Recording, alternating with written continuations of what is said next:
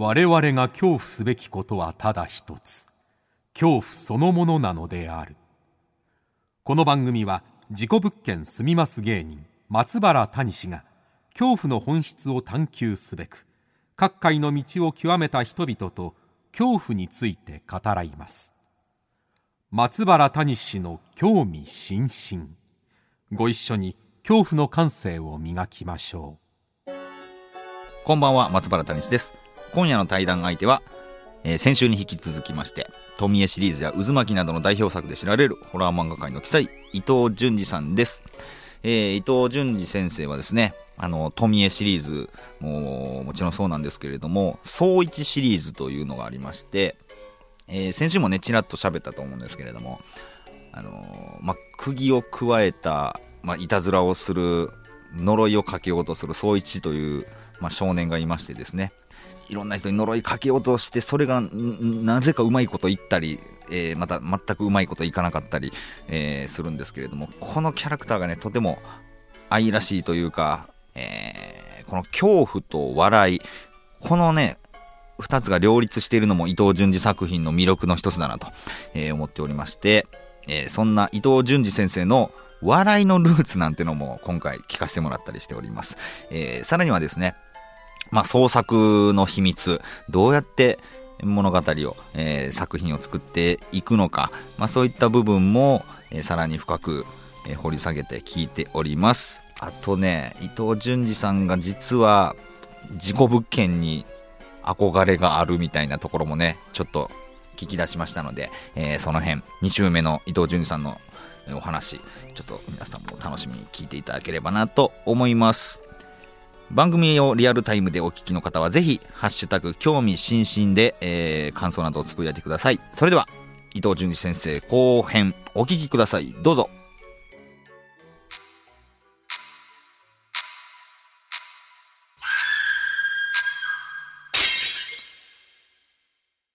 はい。では、先週に引き続きまして、今夜もホラー漫画家の伊藤淳二さんと恐怖について語らいます。えーよろしくお願いします。あ、どうも、よろしくお願いします。よろしくお願いします。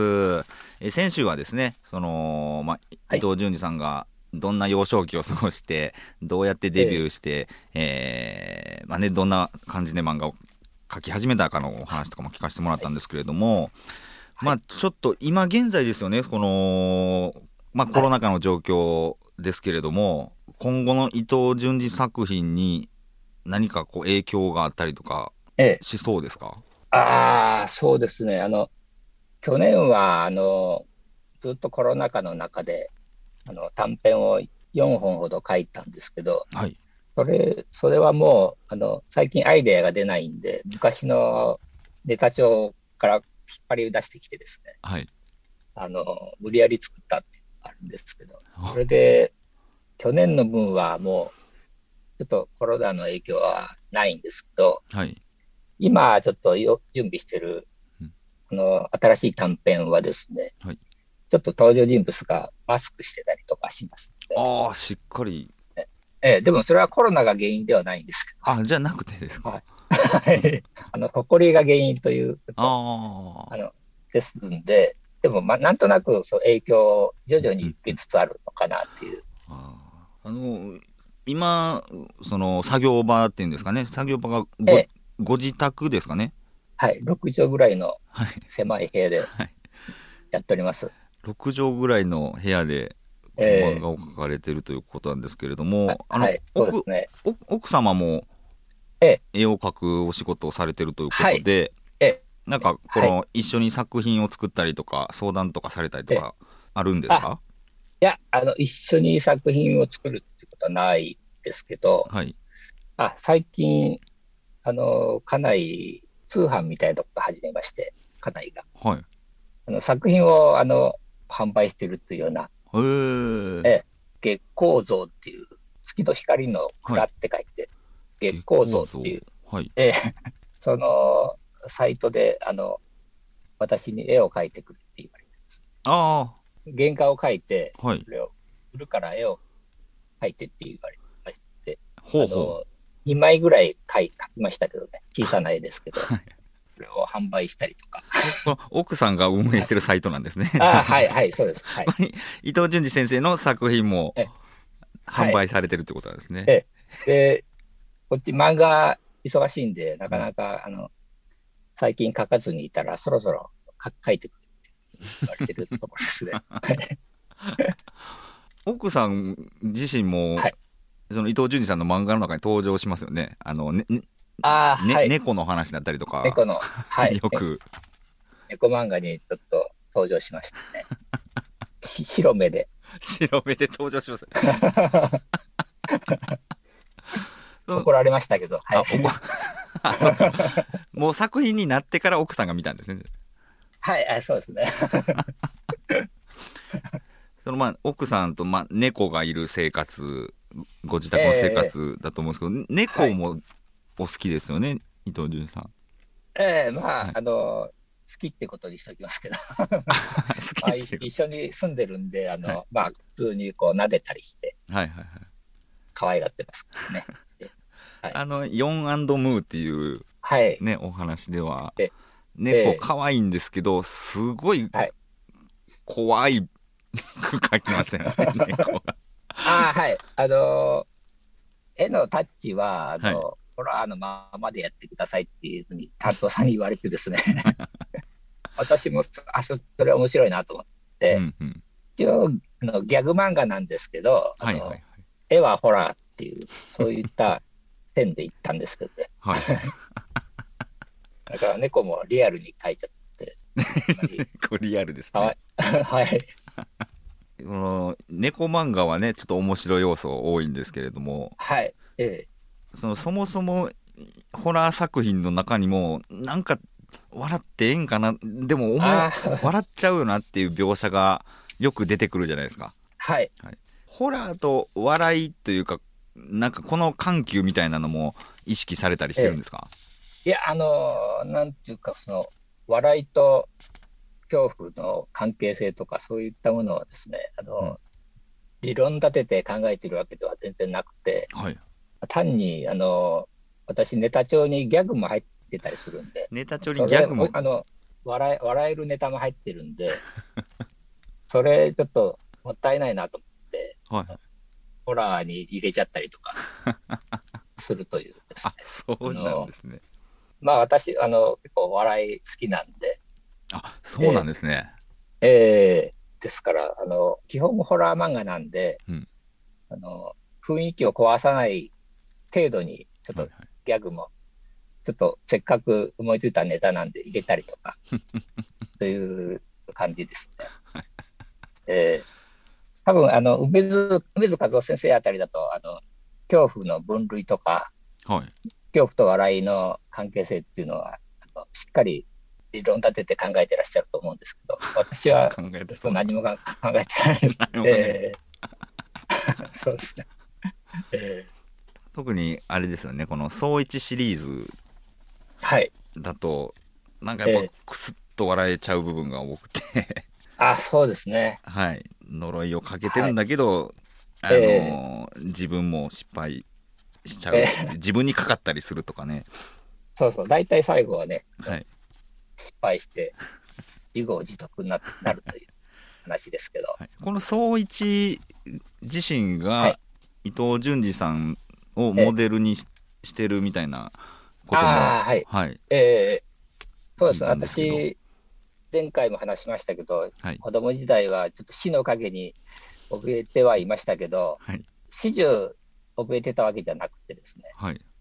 土曜の夜にはあの全員集合を見て笑ったりとかですね。あのもちろん土曜日の午後には吉本新喜劇を見て笑ったりとか、あ、そうなんですね。え新喜劇も見てたんですそういう。ええ笑いも大好きだったんで、そういった面をちょっと、総一、うんでも総一も陰険なやつなんで、うんうん暗い影もありつつ、あの、滑稽な失敗をするっていう、はいそういはい。ったちょっとバランスで、あの、書いた。私にとってはちょっとそのシリーズ、息抜きで書いてましたんで。ああ、なるほど。ええ。救われない話が多い中。あはい、そうそうそう。ですから、ちょっとき気楽な感じで楽しく書いたっシリーズですね。ああ。えなんだったかな、た誕生日ケーキをね、あの、家族かーはいはい。もはい。らって、結局食べるっていうシーンとか、ほっこりしますね。ああ、そうそうそう。うんやっぱり子供時代ちょっと、あの、自分だけ仲間外れにされてるな、みたいな。そういう体 体験を思い出しつつですね。ああ それあの、おはいごご兄弟がお姉さんがいらっしゃるんですね。はい。あ姉二人うんいました。そんな兄弟も幼少期の体験からなんとかイメージして登場させたりとかしてるんですか？ああ、まあ、あの、優しい姉二人だったんで。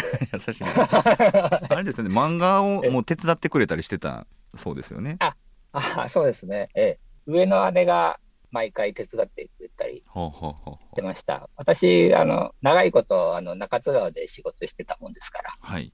あの、近くに姉がいてですね、あうんの、スクリーントーンとか、はい。あの、墨、墨のベタ塗りとかをですね、毎回、あの、お願いしてましたね。ええ。いやでも伊藤潤二作品の特徴としてはやっぱりこの、はい。なんだろう緻密すぎる線といいますか。あはい。はいはいはい。っていう部分もあの欠かせないと思うんですけれども。ええ。これはもうこだわりというかあるんですか？はい。あ、そうですね。あの、結構好きな画家がいて、はい。あのね、ハリー・クラークっていう、あの、ペン画の画家がいてですね、はい。で、その人は、あの、江戸川乱歩の小説の挿絵を描いたりとかしてる人なんですけれど、はい。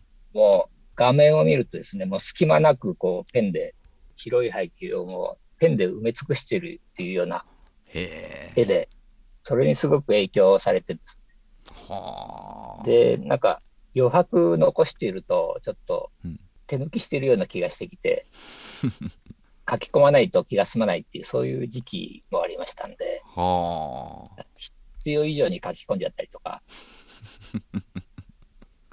してましたね。はい。えーそれで、あの、ペン、あの、G ペンとか、はい。丸ペンとか使って、つけペンで書くんですけど、それはもう全部、ほとんど全部自分でやりましたね。はあほとんどはい。自分でやってるんですね そしたら手が痛くなっちゃいますね。あの、あ腱鞘炎みたいになっちゃって。いやですよねもうだって30年以上ずっと書かれてるわけですから、えーはそうなんです。あの、湿布しないともう痛くはあ書けない形で。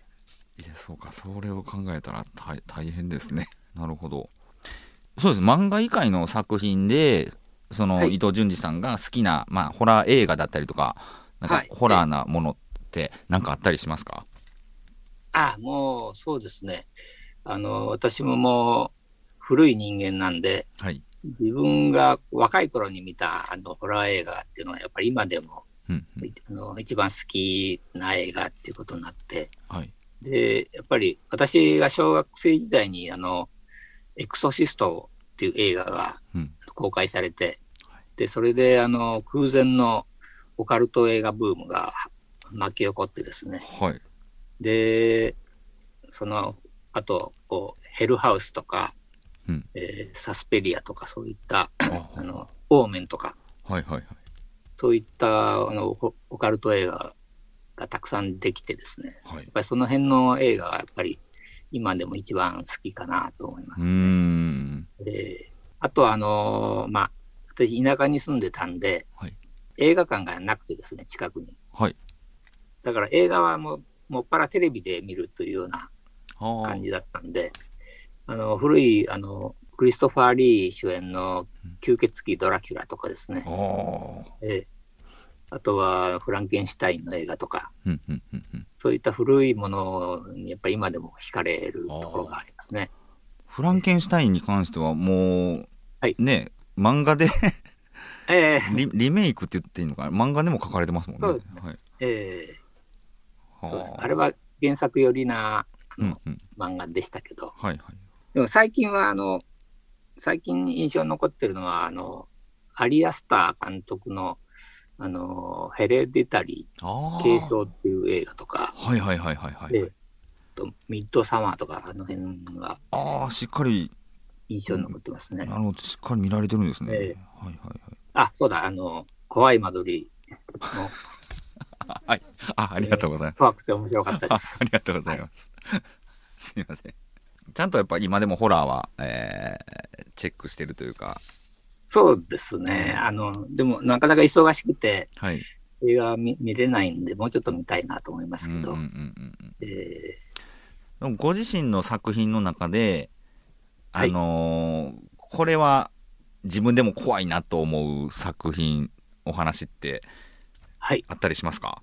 あの、ほとんど怖くないですけど、あ、もう怖くないですか？やっぱり。う 生み出した本人にえーとっては。昔、ちょっとちらっと怖いかなと思ったのが、あの、初期の作品で、うんあの悪魔の理論っていう、はいはいすごくはいはい。短いのがあるんですけど、はいはいはいはい。あの、自殺を、こう、あの、説得して自殺させちゃうっていううんうん。話だったんですけど、嫌な話ですよね。その死に場所を求めて、の主人公がさまよってるあたりが、はいはいちょっ。と怖いかなと思っ。たんですけどね。えだから見た目の怖さよりも、なんかこのええ内面的ない嫌なあ怖さっていう部分が、ーそうですね。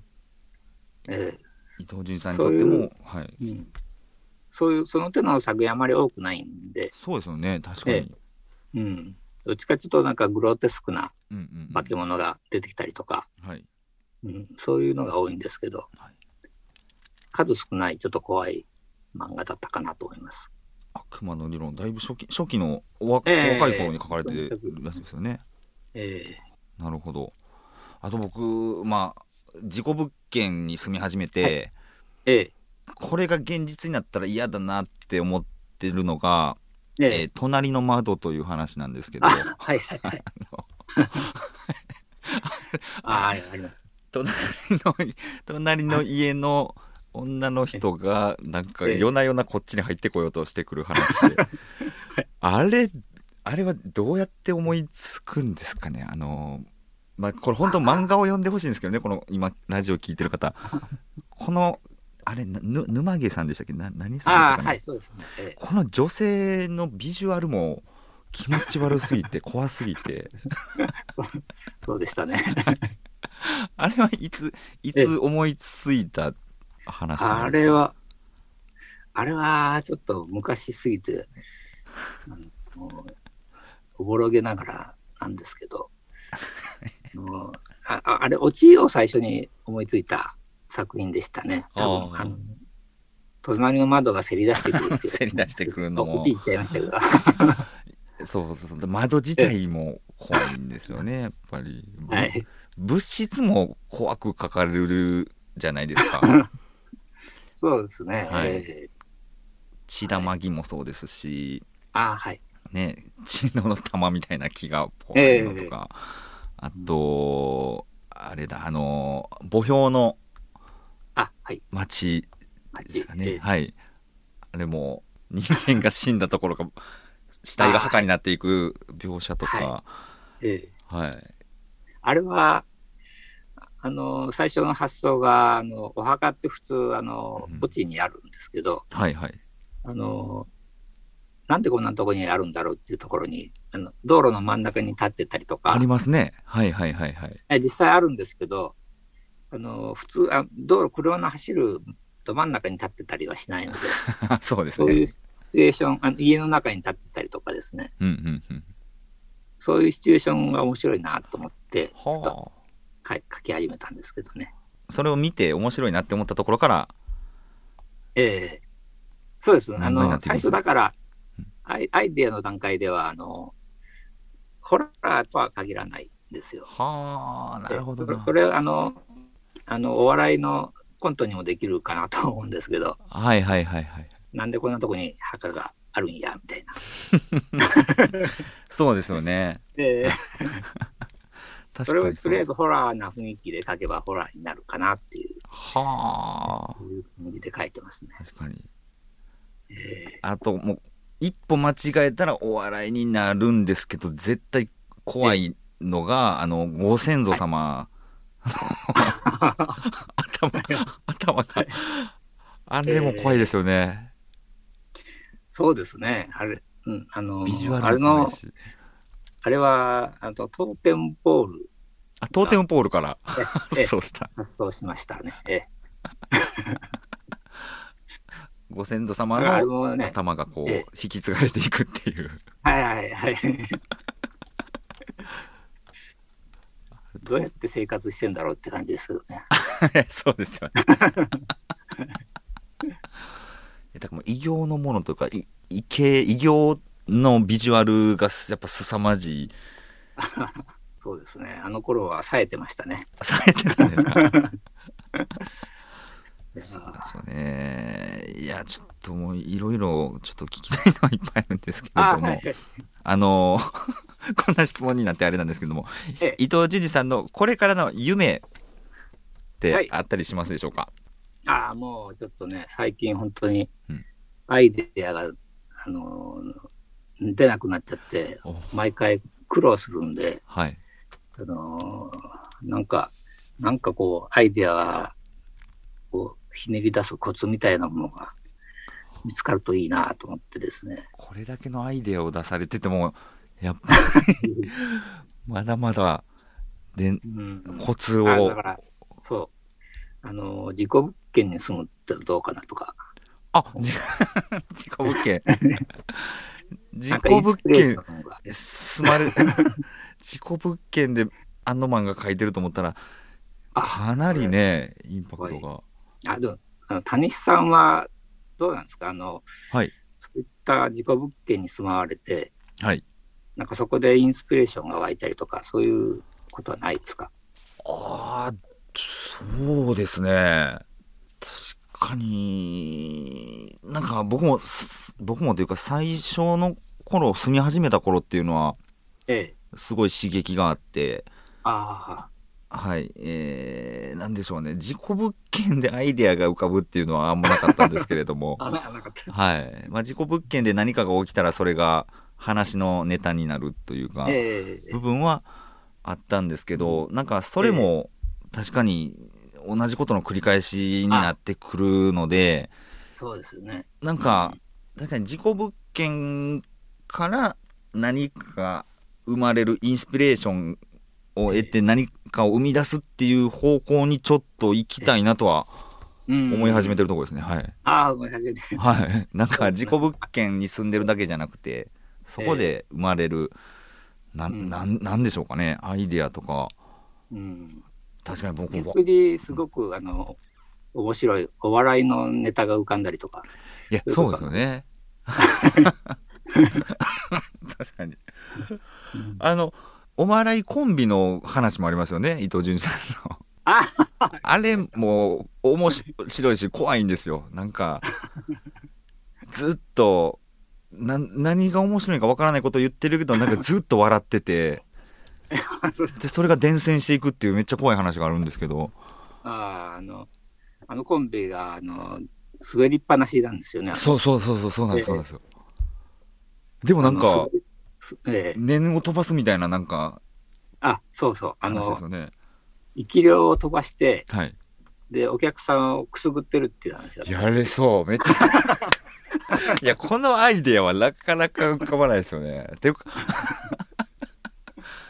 なんか面白くて笑ってんじゃなくてくすぐったくてあくすぐったくて笑ってたってい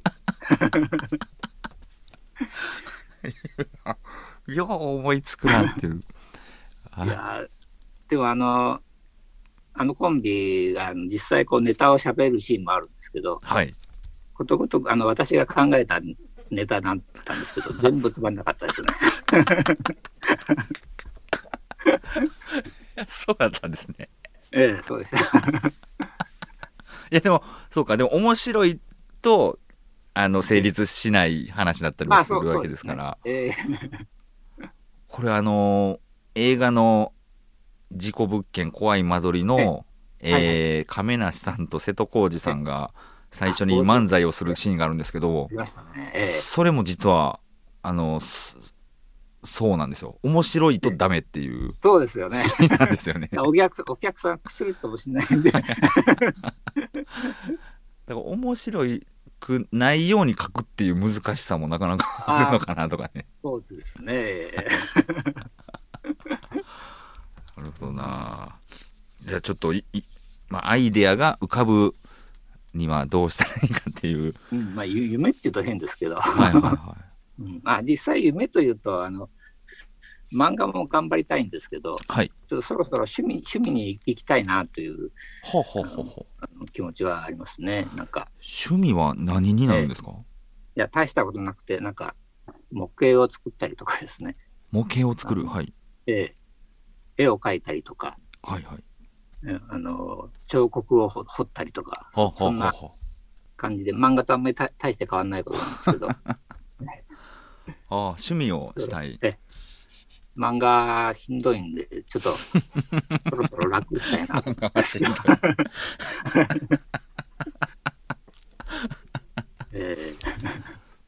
そうか。僕でも、あのーインタビューでおっしゃってたと思うんですけど、伊藤淳先生が。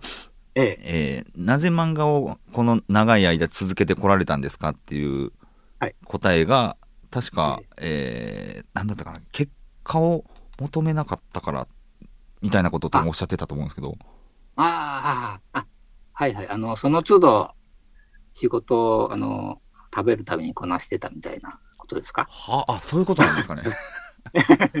あの、遠くに目標を置いてないというか、はあ、はあはあの、なんかこういう壮大な、あの、テーマで書きたいとか、あ、はい。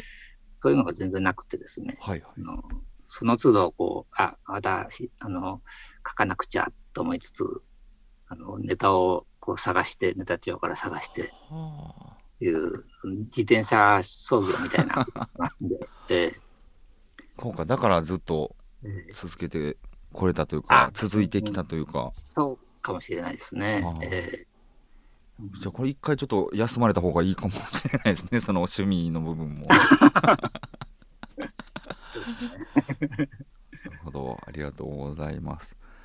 はい、じゃあ最後ちょっと2つ、まあ、さっきもちょっと質問いただいちゃったかもなんですけれども、えーは僕松原谷氏へもし聞きたいことがあったら何あかはい。自己物件に住んでて、あの、インスピレーションが湧くようなことありますかっていう。ああはいはい。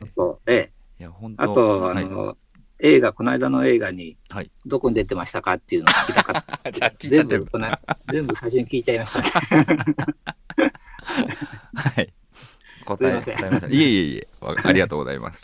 あ、はい。ありがとうございます。じゃあ最後の質問させてください。ええ。はい。ズバリ、えー伊藤淳二さんにとって、はい。一番怖いものとは何でしょうか？ああ、やっぱり少年時代、あの、死の陰に怯えてたっていうこともあって、はい。やっぱり、まあ、死が一番怖いんですけど、しはい。でも、あの、ちょっとこれもさっき言っちゃったんですけど、はい。あの、本当に最近アイデア、浮かばないので浮かばないことが怖い。これは、あの、ま全く浮かばなくなっちゃったら、それが一番怖いかなと思います。これなんかきっかけみたいな、なんかあるんですかね？原因みたいな。あ、もうね、あの、徐々に徐々に、あの、ネタ使い果たしたっていうことですかね。だからネタは私ねあの。はい。はっきりしたスランプ経験ないんですけど、はい。もうこう30年以上やってて、徐々に徐々にこう長期的なスランプに陥ってるなっていうええ 感じですのでね、あの、やっぱアイデアアイデアがなくなっちゃったら、一番の恐怖かなと思いますね。はあ。で、あの、さっきも言いましたけど、事故物件に住もうかなっていう。あ、ぜひ、ぜひ住んでみていただければ。えーえ、今お住まいのご自宅は事故物件ではないんですよね。これは、あの、全然、あの、普通の物件ですね。その物件で。僕なんだったかななん深夜番組かなんかで伊藤淳二さんが洞窟で作業してるんじゃないかみたいな、洞窟ですか？洞窟だったから洞窟かなんかえすっごい暗いところで作業しているんじゃないかみたいな特集 コーナーをなんかで見たような気がするんですけど違うかったかな？あ昔、あトゥナイト2かのな、あ、はいはい、あの、トゥナイト2で、あの、あトゥナイト2北野誠さんが中津川に来られて、あ中津川に行ったんだ誠さんがはい。はいで、その時にトンネルに入ったんですよ。はいはいあの例の、前回話したかな、あの、宇宙から飛んでくる放射線をあそのトンネルの奥ですねはいうん。研究所があるっていうところにやつをご招待してですね、あの、そこに出てたんだ。ええ、地下水がちょっと、こあの、滴ってきて、叫んじゃったりとかしましたけど、その頃はもう、あの、研究所も閉鎖されてて、はい。あの、中はもう誰もいなかったんですけどはい、多分その時の映像の、僕は見てますね。はい。それを見た方がそういう噂を 流したんですかね。いや、僕は多分勘違いしてますね。多分、ああ、そうですか。僕は子供の頃に、ええ、えー、その、トゥナイトツの多分見てて、あ、はいはい伊。藤淳二さんこんなとこで、えそのロケの映像と作業場がごっちゃになって、そ、こんなとこで漫画描いてるんだっていう、え、あなるほど。勝手に頭で、ええ。あのあ作り上げちゃってますね。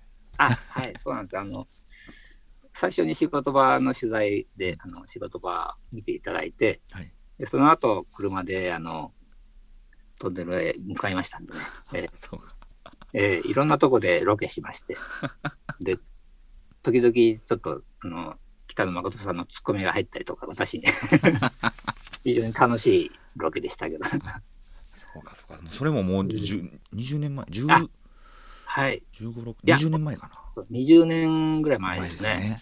ええそうかそうか。そのあー映像僕見てますね、じゃあ。ありがとうございます。はい。ということで、えー、伊藤淳二さんの一番怖いのは、アイディアが浮かばないこと。いや、でもこれは、作家にとっては、確かに最も恐れることかもしれないですよね。そうですねはいということで、え2週にわたって、伊藤淳二さんと恐怖をテーマにいろいろとお話をさせていただきましたが、伊藤淳二さん、あのーまあ、2週にわたってお話しされてみていいかがでしたでしょうか？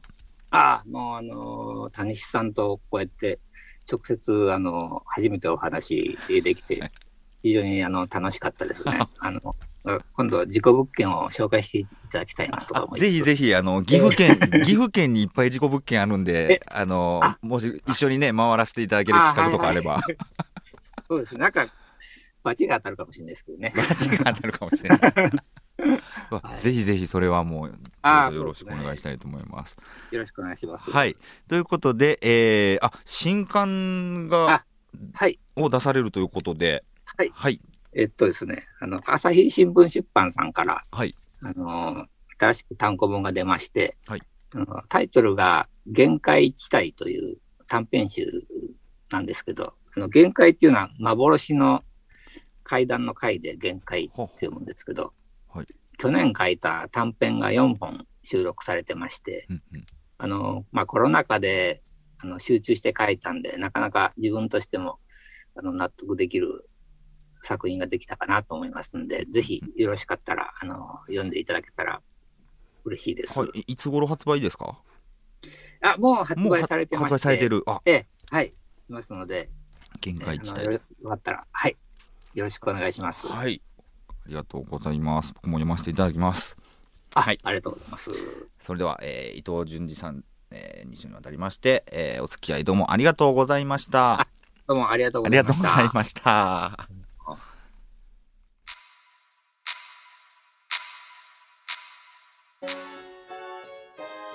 さあ、いかがでしたでしょうか、えー伊藤淳二先生とね、こうしてお話できるなんてね、本当に嬉しいございますよ。ありがとうございました。さあ、えー来週はですね、なんと、いよいよ、えーこの方の登場ですね。あの方、はい、稲川淳二さん、来てくれます。はい。えーぜひともお楽しみにしておいてください。この番組は MBS 公式 YouTube チャンネルとポッドキャストでの配信もしております。また Twitter と Instagram、えーそしてホームページも開設しています。ホームページ上では過去の放送もお聞きいただけますので、ぜひチェックしてくださいませ。ということで、松原谷氏の興味津々、今宵はここまでです。皆様、どうかお元気で、ホラーな目に合わせてやる。さようなら。